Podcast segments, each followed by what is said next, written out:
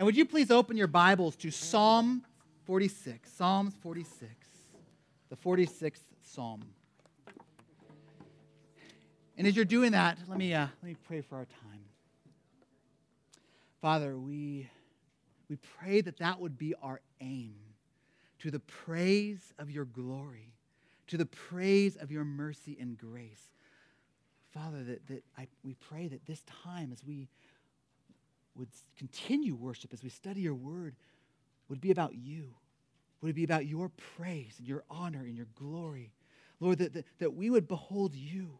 Father, we thank you that we don't have to ask you to be here, that you have promised that you would be with us to the very end of the age. But we do ask that you would reveal yourself to us, that you would show us who you are, that you would teach us about who you are through your revealed word, that we would see your glory, that we would see your grace, that we would see your great salvation, and Lord, that we would live in light of that. So, Father, we pray that you would do this for your great name. In Jesus' name, amen. I went to sleep with gum in my mouth, and now there's gum in my hair. And when I got out of bed this morning, I tripped on the skateboard, and by mistake, I dropped my sweater in the sink while the water was running. And I could tell it was going to be a terrible, horrible, no good, very bad day. That's the start of the children's book. I know I read at least as a kid. Alexander and the terrible, horrible, no good, very bad day. And Alexander's day gets worse as he complains. It gets worse at breakfast, and even worse at school, and even worse at the news he finds out at the dentist appointment after school, and so on and so on and so on. Have you had those days where nothing seems to just, nothing goes right? Or maybe there's days where the very world beneath your feet seems unstable. It seems like it's coming apart. Where do we go in our terrible, horrible, no good, very bad days? In other words, where do we go when our world seems to be falling apart? The great Protestant reformer Martin Luther, he had many days like this. He had days filled with trouble and chaos and depression and discouragement and suffering. And on those days, he would say to his friend, Philip Melanchthon, "Come, Philip, let's sing the forty-sixth Psalm." They even developed their own hymnic version of the psalm. It's a version that we still sing today. We call it "A Mighty Fortress Is Our God." That, that, that song that we sing still today at church sometimes is, is based on this psalm, Psalm forty-six. This is where Luther and, and faithful followers of God for millennia have come to find comfort, have come to find strength in the middle of terrible, horrible, no good, very bad days. And this psalm makes that same comfort and strength available to us if, it's there for us if we would listen, if we would believe, if we would cherish the God of this psalm, the truths about this God that we find in this amazing passage. Where do we go in our bad days? The psalmist first says, "Come to our refuge and strength." Look at how the psalm starts. We're going to read it in a second, but just, just, just take a glance at this. We don't know much about the circumstances of the psalmist here. It was likely terrible. I mean, we're going to go through these descriptions. It was not good, but we don't know what exactly was happening. In fact, as I studied through various commentaries on this psalm, many commentaries said, well, maybe it fits here in the Old Testament, or maybe it fits here in the Old Testament. One whole psalm did this whole re- historical reconstruction trying to fit the psalm into this story, but they missed the point. The point of the psalm is not about the circumstances, right? The point of the psalm is not to first focus on the circumstances. Instead, the point of the psalm, he says, is not is to focus on God, no matter what the circumstances are, no matter how bad they get. The point of the psalm is who God is that we place our trust in. Look at verse one, where the psalmist says, "God is our refuge and strength, a very present help in trouble." There's two important truths about God here. First, we see God is strong. God is strong. Think about these images used to describe God in the midst of our troubles. He is a refuge. He is a place of safety and protection. I was in Kansas City this week uh, for doctoral classes, and everywhere you look, in the airport and in class and in the, the apartment I stayed in, it's, it's like tornado shelter this way, right? You need to know if a tornado hits, here's where you go. I've never been in a, well, that's not true. I have been in one tornado. Uh, when I was taking, doing my master's work in Louisville, we were in class to study on the Gospel of Mark, and there's an alarm that starts going off, right? I don't know, in California, we just had fire alarms or other alarms, but turns out it's a tornado alarm. Uh, our professor is from Minnesota. He wasn't as experienced with tornadoes, and so the alarm's blaring, and he just keeps teaching. And so what Mark is doing here in the middle of this alarm going off, right? Well, he's the professor.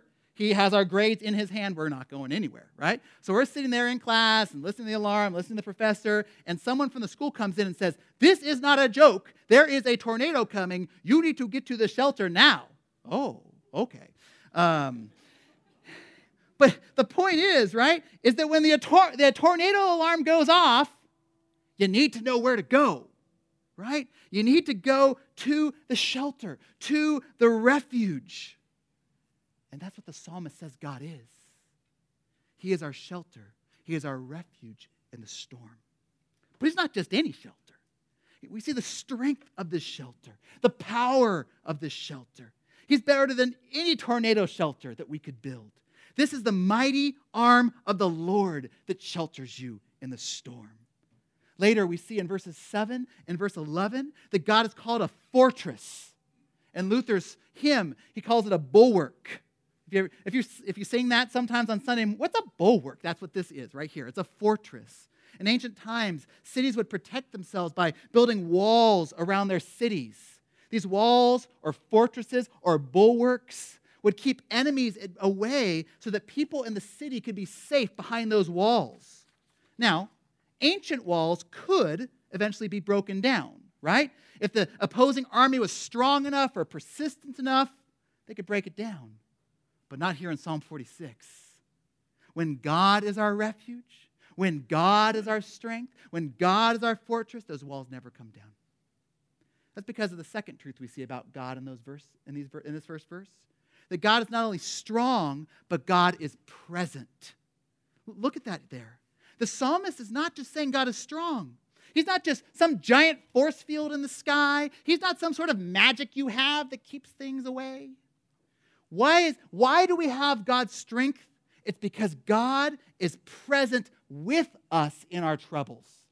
It's not that God makes sure we don't have troubles, but that God is with us in the middle of those troubles. Notice what type of refuge and strength God is in verse one. God is what? Our refuge and strength. It's not just about the son of Korah who writes this psalm. It's for each one of us who's trusted in the Lord Jesus Christ. We can say, God is my refuge and strength. You ever said that? Do you know that? Do we believe that? And more than that, he's a present help. Actually, that's not what the text says. Look there. It doesn't just say a, a present help. Verse one, it says a what type of present help? Very present help. The psalmist included that, that, that, that, that adjective because it's important.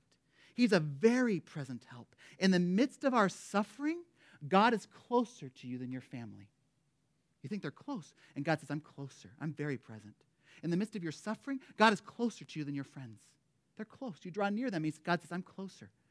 In, in the midst of your troubles, God is closer to you than even the troubles are. He is very present in his help.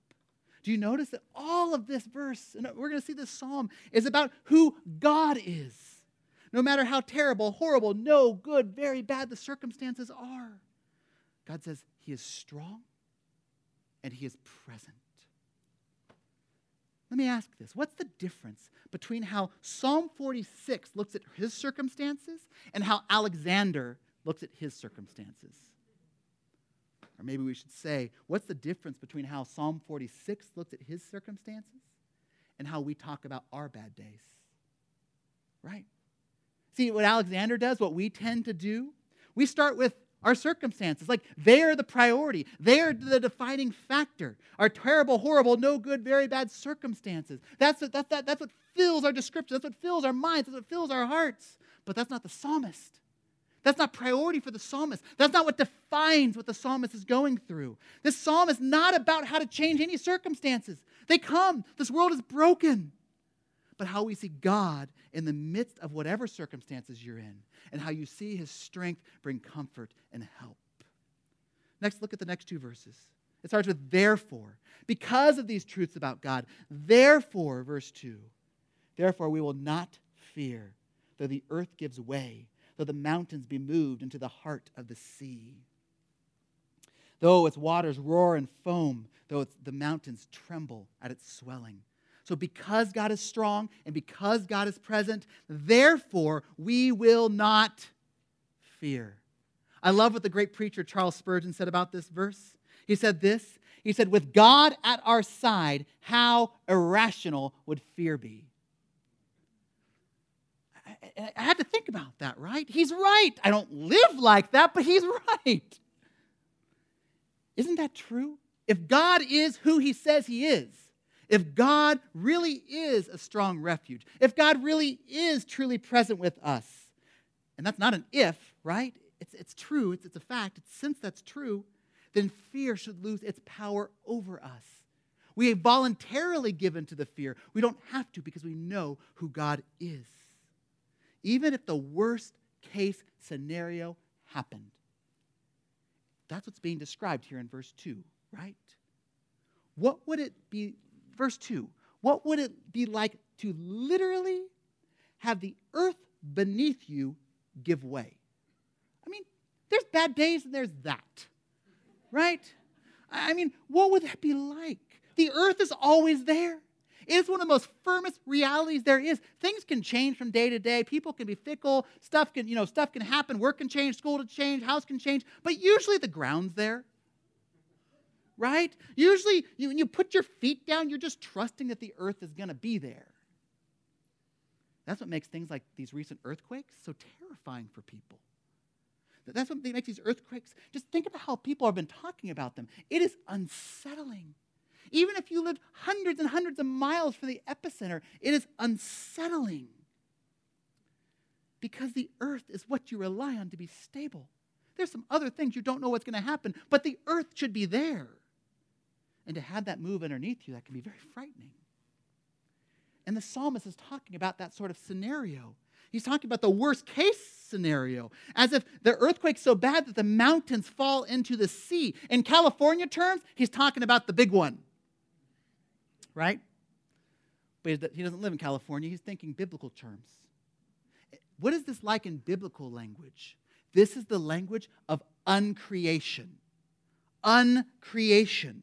Remember in creation where God separated the waters to make dry land, to make the mountains?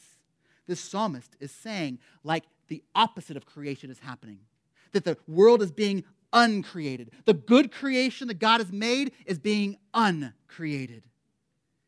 And isn't that what life feels like sometimes? Like the foundation of your world is coming apart. Like everything that God created that's good is being undone.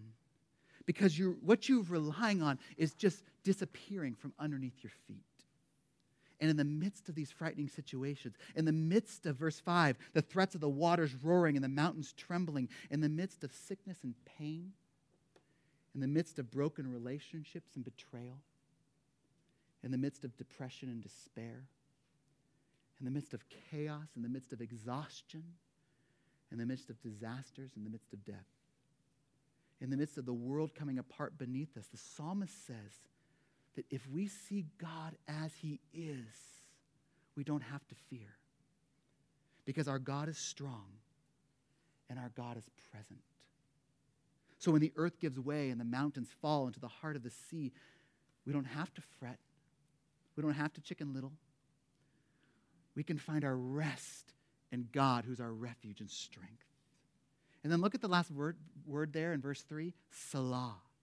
That, that's a musical notation, likely meaning a pause in the music. It gives the singers time to breathe, but it also gives us time to, to meditate, to think, think about what did we just read?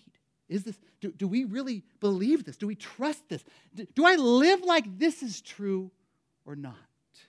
Where do we go when our world seems to be falling apart? The psalmist says, come to God. Come to our refuge and strength in the midst of the chaos. So let me ask you, my friends, where do you and where do I tend to put our refuge and security in? Where do we try to find refuge and security? We're told that we would be secure if we have enough money, right? But we all know money can't protect us, can't protect us from heartbreak or failure or disaster. And it certainly can't shield us from things like sin and judgment to come. We think we're secure if, if we have enough skill. We, we, we, if, we, if we devote ourselves enough and advance in our jobs or advance in our activities, or if we get good enough grades, or if we get the education plans that we've been planning on. But that doesn't protect you when troubles come. We think that we have security in relationships of friends and family and other relationships. But we've all experienced even how the dearest relationships can disappoint us. See, none of these things are wrong in themselves. It's not wrong to love those things, to, to praise God for those things. Things like jo- money and jobs and education and relationships. But these were never meant to function as a refuge. They were never meant to function as our strength. These are gifts from God, not replacements of God. Right? That's an important point when we think about these things. These are gifts from God, not replacements of God. God. So let me ask you again, where do you f- try to find your refuge and security? Where do you turn when your world starts to go unstable and uncertain? Maybe we need a time for a salah, a pause. This, this, this did good for my soul this week. To spend some time before the Lord in reflection and repentance about where am I, where do I turn for refuge and strength? We, we want to be people who can sing with Martin Luther. Let goods and kindred go, this mortal life also, the body they may kill, God's truth abideth still. His kingdom is forever. Now there's one more note here as we before we move on in this psalm, and that's for those visiting with us this morning who, who don't have a relationship with Jesus Christ. That, that I, first of all, I want to say welcome. We are so glad that you're here. We're so glad that you're visiting with us, and particularly because I know you've experienced bad days because that comes with life. And, and I want you to know where you can have security, real security and real hope. You see, th- that we talked about that question of where do we find your refuge and security? Wherever you find your security, whether it's money or achievements or relationships, that has become the ultimate thing in your life. Think about it, right? If that is what is going to give you contentment, if that is what is going to give you hope, if that is what you rely on, that has become your God. You have turned good things into, in your life, the ultimate God. You may not think you believe in God, but you are treating those things like they're going to function as a God for you. But in doing so, you bring suffering on yourselves because none of these things, good things, but they were never meant to function in a way to give you the security that you crave. And so when relationships fail you, you get angry with people because they're supposed to be there for you. You rely on them and you get angry. You break those relationships. When, when, when things at work or things at school don't go out as you, as you plan, you get depressed because that was your world. And so you're tossed to and fro by the brokenness of this world. And in doing that, you not only bring suffering to yourselves, but what, see, what you're doing is you are trying to find, in, instead of God, you're trying to replace God with his gifts. They're good gifts, but they're not meant to function as God. And so in doing so, you have actually shamed God. You have actually tried to replace God with his gifts. You have rebelled against God, trying to kick him off the throne and place what you desire there instead. That's what the Bible calls sin, this act of rebellion. But there's good news for you, that in the midst of this rebellion, in the midst of this shaming of God, God loves you. And God sent his son, Jesus Christ, to be a sacrifice for your sin. He died on the cross in our place as our substitute for our sin to bear the punishment we deserve for our rebellion against God so we could be forgiven. And he rose from the dead so that, that we could have new life with him and be reconciled. We can have a relationship with God so we can know God. He could be with us as our refuge and strength in this life and in the life to come, in eternal life. And all of this is a free gift of grace. This is available to you as a free gift because of what Christ has done for you. So if you're here today and you don't know how to have this, this forgiveness and this, this relationship and, and, and how to have this, this relationship with God through Jesus Christ in your life, we would love to tell you more about that. We'd love to answer your questions. We'd love to show you about Jesus. Please don't leave today without talking to someone, asking your questions. Talk to the person who brought you. Talk to any member of our church. I'll be at the back of the sanctuary afterwards. I'd love to talk to you and meet you to, so you can know about how to have your sins forgiven in this relationship with this God. And then the psalm, though, does, does continue. It talks about that on these bad days, that God is not only our refuge and strength, but we also need to come, the psalmist says, to our fountain of joy. Look at verses four and five and see if you could tell the mood change here. There's a huge shift in the mood. At the very time, verses two and three say that the world is falling apart. Look at verse four. There is a river whose streams make glad the city of God, the holy habitation of the Most High. God is in the midst of her. She shall not be moved. God will help her when morning dawns. So at the same time that the mountains are falling into the heart of the sea, and the earth, at the same time the earth is giving way, he says, there's a river. There is this river of joy. Can you picture? I mean, this, this, is, this is poetry here. He's trying to get you to use your imagination, to get you to use your mind. Can you picture this river, this full, refreshing, life-giving river? It is so full of life. It's providing water to all the surrounding land, to the trees and the people and, and the agriculture, through all the various streams that bring blessing and refreshing, that bring God's good provision. Can you picture that life-giving river? Now, we've seen a river like this before. We don't just have to use our imaginations. The, the, the, the, the psalmist is drawing from a picture we've seen of a river like this in the Bible right out of the Garden of Eden.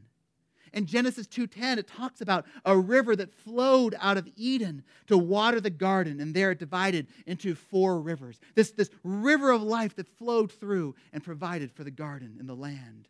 See, in the garden, this river was one of the symbols of God's blessing, of God's presence, of God's provision. Now, because of Adam, we're not in Eden anymore, right? So, so where do we have access to that river? Well, that fruitful river symbolism, as you go through the Old Testament, starts getting picked up when they built the tabernacle, and then they built the temple. The, the Israel built the temple in Jerusalem. That's what this language is about, the city of God, that that river has become in this time, the temple in Jerusalem. That's where God's blessing and God's presence and God's provision was. That's how they had access to God in that river of blessing.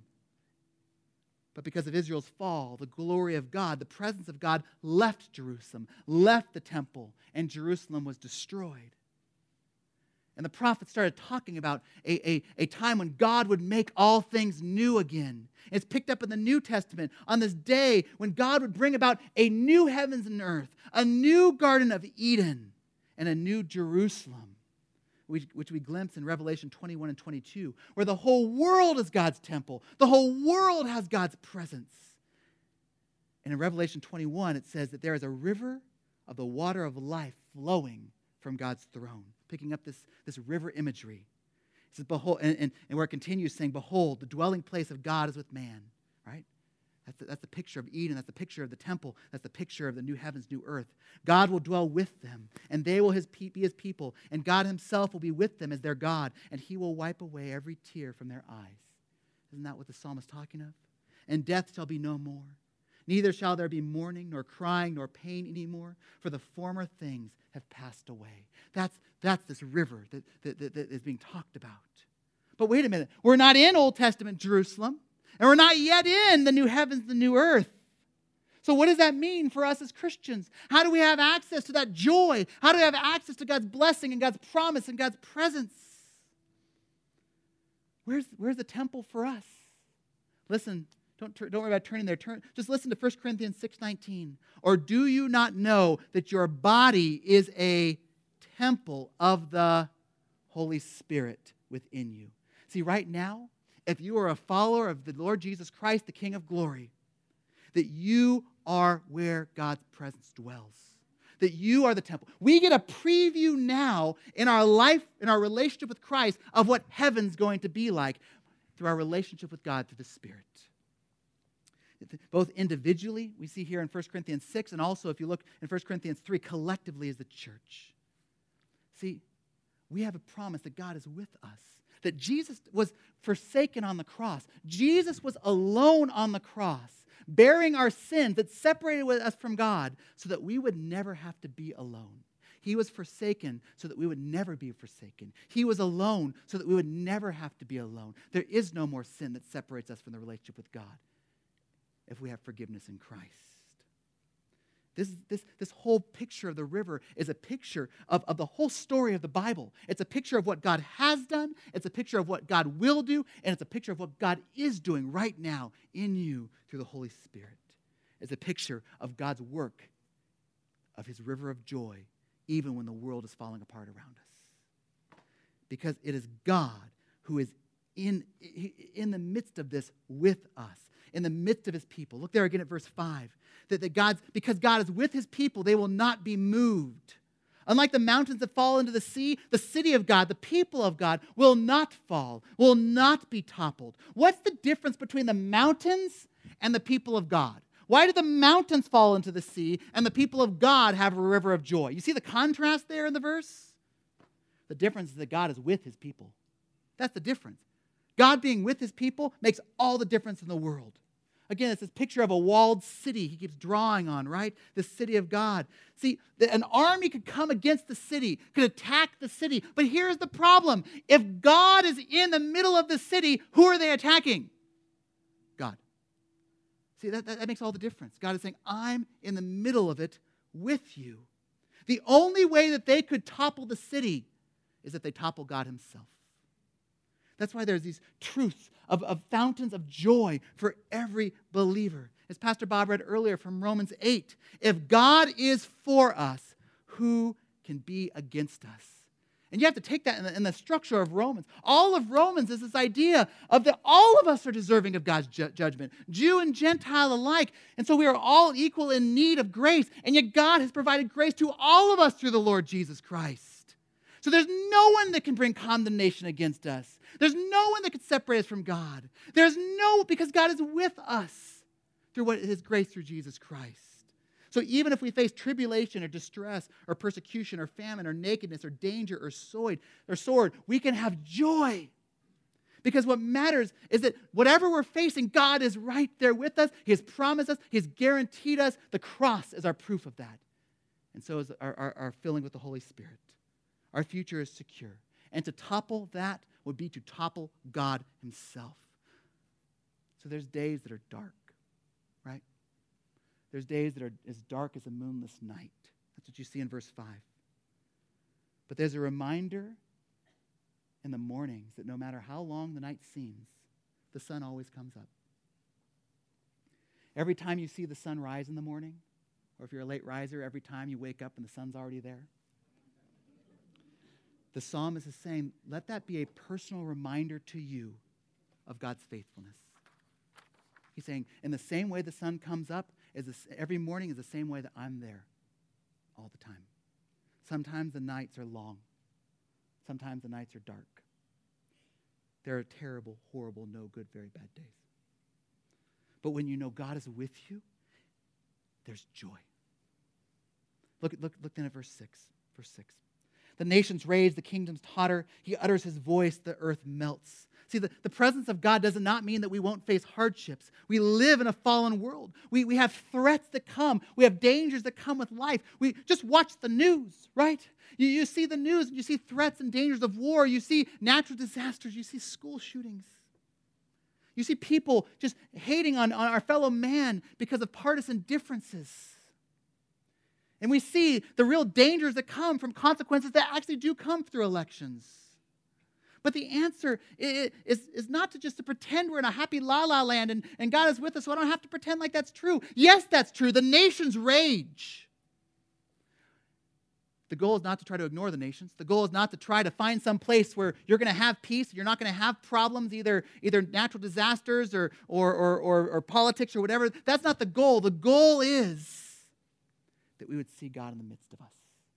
The goal is, is that we would see that while these nations are raging, that's not the end of the story. Look how the psalmist goes on. The kingdoms totter and melt when God speaks. The nations do not have the final word. Your circumstances do not have the final word. Even in this broken and fallen world, everything is under the sovereign rule of God. There is no disaster. There is no election. There is no circumstance. There is no political decision that will overcome the rule of God. And as Christians, that's where we find joy, no matter what happens on the news. Look at verse seven. The Lord, or Yahweh of hosts, is with us. The God of Jacob is our fortress. We see this refrain. It's going to pick it up again in verse eleven to remind us of this truth in the midst of darkness. That God is the Lord of hosts. God is sufficient to help us.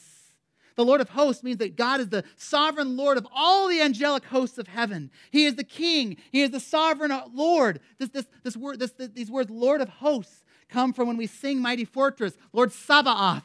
I remember the first time we sang that as a, as, as, as a worship team, and, and some, one of the singers goes, I want to know what I'm singing. What's a Sabaoth? That's what it means. He's the Lord of hosts.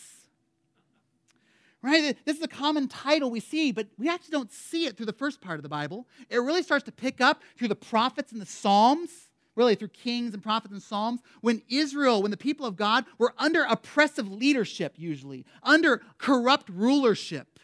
They would refer to God often as the Lord of hosts. And it was a reminder that no matter who the earthly leaders were, no matter who had power that we see, God is ultimately the one with power. We find our trust, we find our joy in him. We see this kind of picture in Second Kings chapter six. When the city of Dothan was surrounded by enemies, the, the army of Syria, they came to capture Elisha. And Elisha's young servant sees all the, the, the soldiers and the chariots around the city, and he runs to Elisha and he cries out, "Oh, my master, what shall we do? Uh-oh." And Elisha prayed that God would open the eyes of his servant. And God did. And what did he see? The hills filled with the horses and chariots of fire, full of the hosts of heaven. And what does Elisha tell him? Those who are with us are more than those who are with them. We don't see things that way often. We see the nations. We see them raging. We see all kinds of problems. But God's saying, I'm the Lord of hosts. There's more with you than against you. He is sufficient to help us. It's also this refrain, a reminder that, that he is the God of Jacob. So he's not only sufficient to help us, he's willing to help us. Because remember who Jacob was in the Old Testament? Not the best example for us in many ways, right? Jacob was a schemer. Jacob was a deceiver. Jacob was a scoundrel. Jacob was a sinner.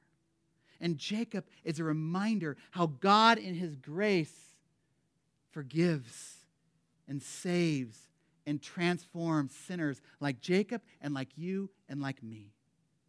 Who will God be a refuge for? He's the God of Jacob. He's a God for all who would humble themselves before him.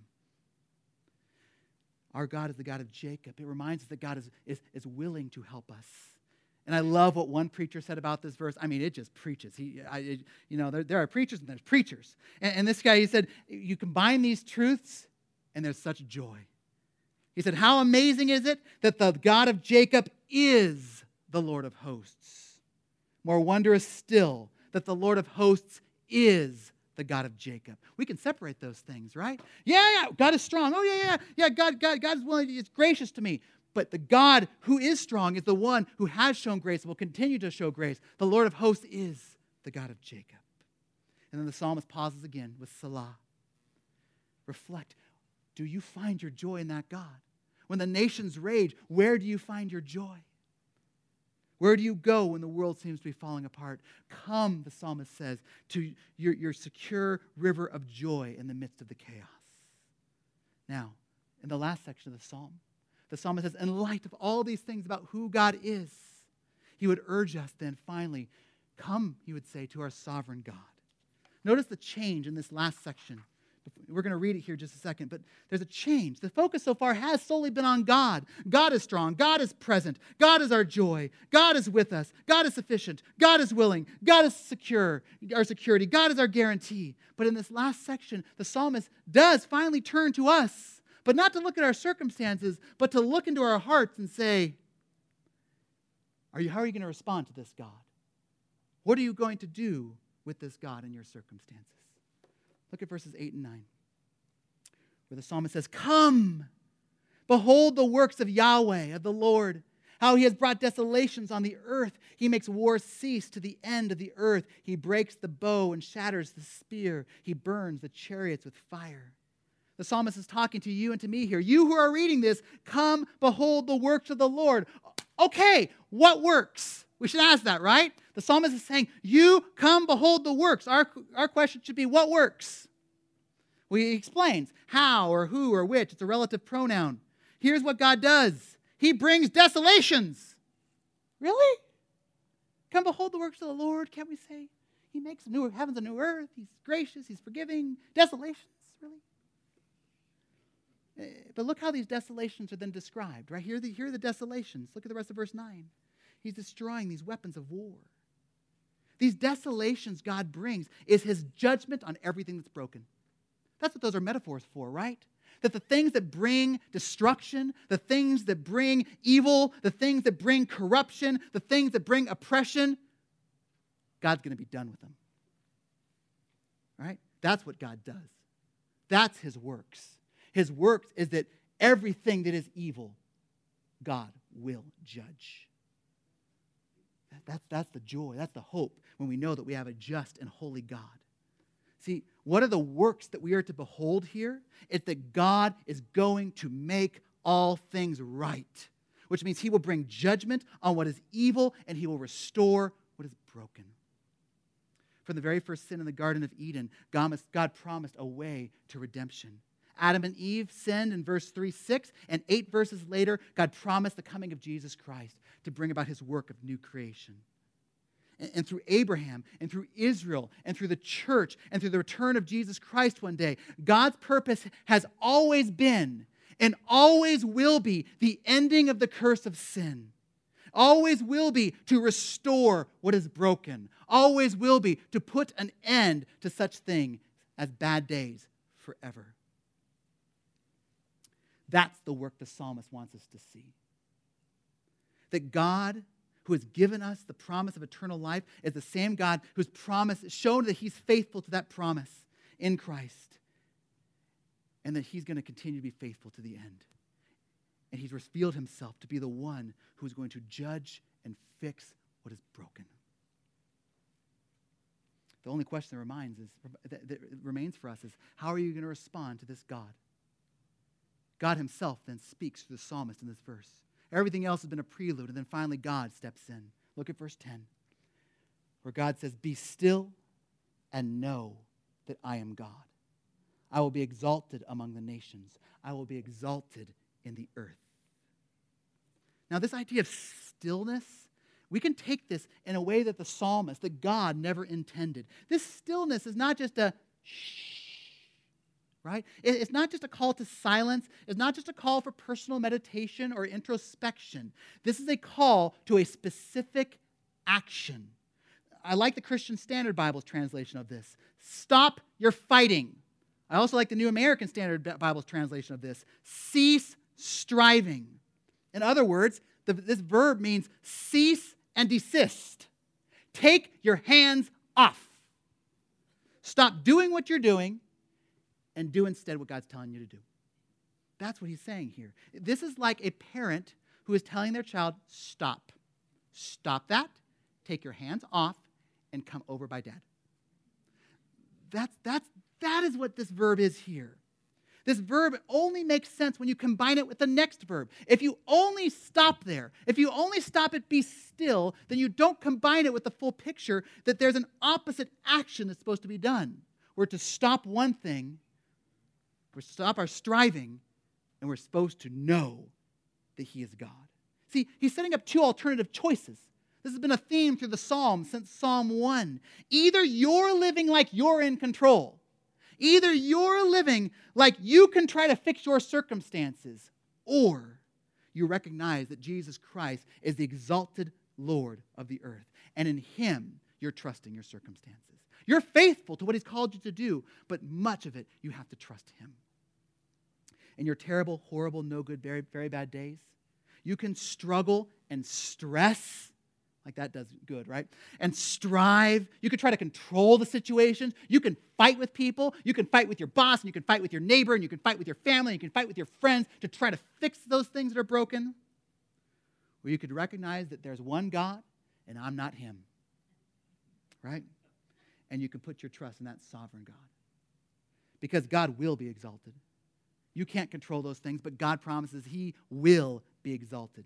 In the end, there's no one or nothing that can thwart his plans.